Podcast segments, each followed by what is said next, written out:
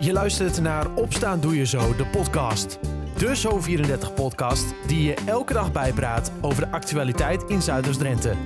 In een klein kwartier ben jij weer helemaal op de hoogte. Het is woensdag 25 augustus. Dit is Opstaan Doe Je Zo, de podcast, aflevering 18. De dag begon vandaag met mist, welke over is gegaan in zonneschijn. Vanmiddag is het echter bewolkt met later op de dag nog kans op motregen. Het wordt 20 graden vandaag. In deze podcast hoor je vandaag over de sloop van het Emmer Biogron. De voormalige entree van het Noorderdierenpark is gesloopt en de tweede fase gaat beginnen, waarin er vooral ondergronds wordt gewerkt. Wethouder Robert Kleine vertelt er straks over. Eerst naar Klazineveen. Collega Vera Beuken was daar dinsdag toen de ovens weer aangingen bij Rademaker Schieterij. 1500 graden. Dat is de temperatuur van het vloeibare ijzer dat weer uit de oven stroomt. Het bedrijf ging eind juni failliet, maar er kwam een doorstart. En Vera zocht directeur Werner Veldhuis op, die erg blij was met dit moment. Het is gewoon het hoogtepunt van de week. Uh, uh, nu dat het echt is, hè. we zijn een gieterij en we gieten weer. Dat is wel heel erg gaaf. Uh, eind juni vroegen jullie het fa faillissement aan van het bedrijf. nu is de oven weer aan. Wat is er in die tussentijd gebeurd? Ja, dat waren acht, uh, acht weken waarin eigenlijk iedereen zich begon te beseffen hoe bijzonder het bedrijf was. En ook hoe bijzonder het voor onze klanten was en hoe noodzakelijk.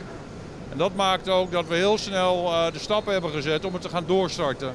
En dat is ook gebeurd met ondersteuning van onze klanten die allemaal zeiden we blijven bij je. Uh, het personeel wat in deze tijd ook heeft doorgedraaid in de tijd dat de curator er was. Dat mensen nog niet wisten of ze een nieuwe, een nieuwe baan kregen. Dus ja, echt met, met, met heel veel mensen, met de gemeente, met uh, de provincie, met heel veel partijen samen, is dit in acht weken gelukt. Eind juni kregen alle 100 medewerkers ontslag. 60 mensen kregen hun werk terug, 40 dus niet. Veldhuis vindt dat heel spijtig. Maar om ervoor te zorgen dat het bedrijf niet over een jaar weer failliet gaat, is er niet alleen bezuinigd op de loonkosten. Er zijn meer maatregelen genomen. Uh, klanten betalen nu bijvoorbeeld eigenlijk meer dan voor uh, het faillissement omdat sommigen moesten eigenlijk geld achteraan brengen. Ja, en dat kan gewoon niet. We waren al bezig voor het faillissement om te zorgen dat de machine beter ging draaien. Er is, een, uh, er is een tijd geweest dat er geen geld was en geen aandacht voor onderhoud. En dan zie je dat langzaam maar zeker de machine steeds slechter wordt. Nou, dat hebben we vorige, uh, afgelopen maanden al omgekeerd. We hebben weer monteurs in dienst genomen die preventieve onderhoud doen. En je ziet week op week zie je gewoon dat de machine beter wordt. En dat er meer uitkomt.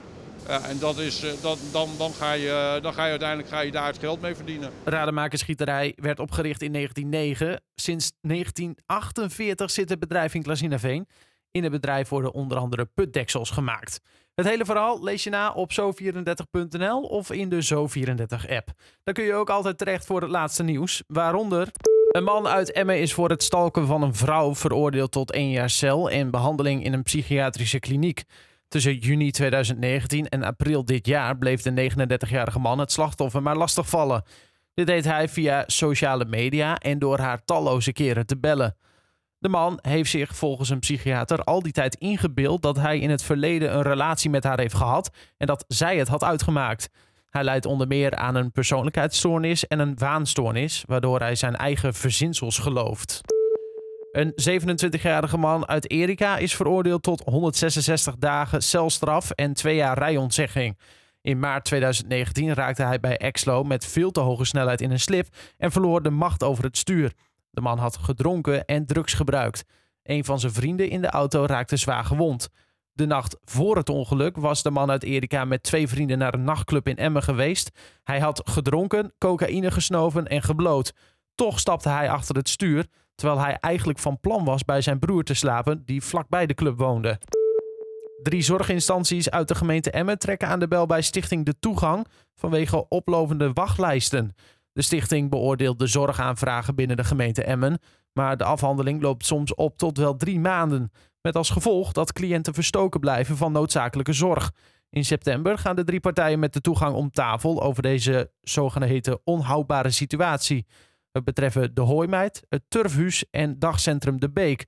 Allen richten ze zich op zorg van ouderen met onder meer geheugenproblemen.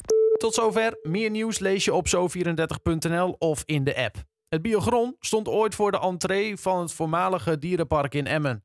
Inmiddels is het gebouw gesloopt. Toch is er nog een tweede fase van de sloop. Want onder de grond is nog veel te doen, vertelt wethouder Robert Kleine. Fase 2 is, is eigenlijk ook nog uh, onderdeel van het uh, sloopproces, zoals ik het maar even zeg. Mm -hmm. wat, wij de, wat wij de afgelopen periode gedaan hebben, is de, is de bovenkant er, uh, eraf gehaald. En de huisjes, zoals jij die noemt, die nog staan, daar zitten de, de liftschachten, de trappen naar beneden zitten daarin. Ja.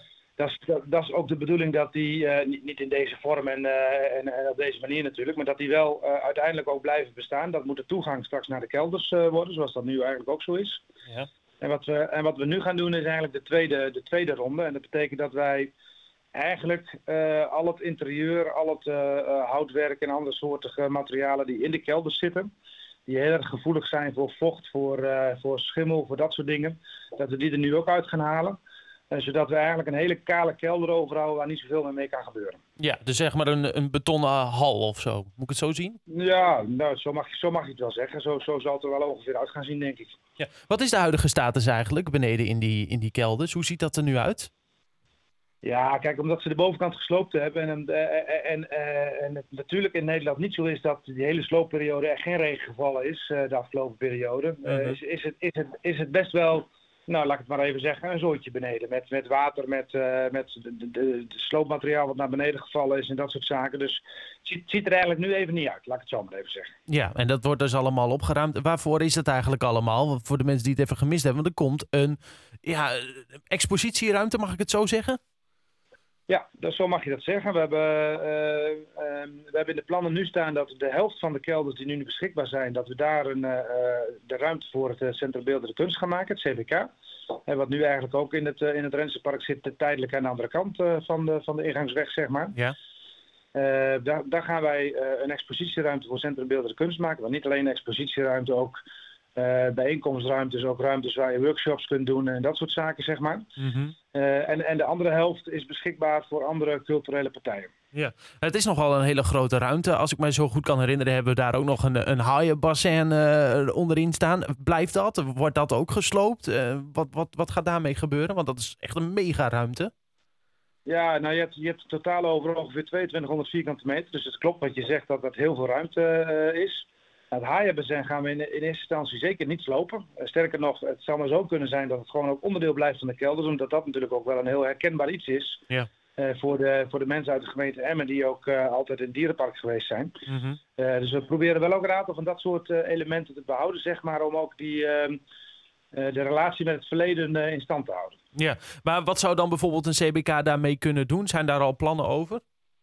Ja, nou weet je, kijk, uh, ga met creatievelingen in gesprek en zij zien zo'n mooie gebogen ruimte, een mooie gebogen ruimte en zij zien allerlei uh, beelden voor zich hoe je daar een mooie tentoonstelling kunt doen, bijzondere dingen kunt doen. Uh, dus dat, dat, dat, dat gaat vast goed komen. Ja, hoe ziet de toekomst eruit? Want er wordt nu dus nog gesloopt, maar wanneer wordt er weer opgebouwd? Ja, dat, dat duurt nog wel even. Dat is een beetje. Hè, dat, dat, dat, ik, snap, ik snap dat je die vraag stelt, omdat je eigenlijk denkt van nou, slopen en meteen weer bouwen. Alleen ehm, het is best wel uh, een, een, een, flinke oppervlakte waar goede planvorming voor gemaakt moet worden. Dat betekent dat wij nu ook uh, architectenbureau uh, Aars uit Groningen hebben ingehuurd om het ontwerp te maken. Daar zitten we nu middenin. Mm -hmm. nou, vervolgens moet je dat netjes gaan aanbesteden, zoals dat zo mooi heet. Dus je moet een selectie gaan maken van wie dat gaat bouwen. Ja. En, en, wij verwachten dat wij in de tweede helft van, van 2022 kunnen beginnen met het verbouwen. En is dat dan de bovenkant of de onderkant? Want ik kan me voorstellen dat je niet zo'n zandoppervlakte wil als entree van het, het CBK? Nee, nou wat wij.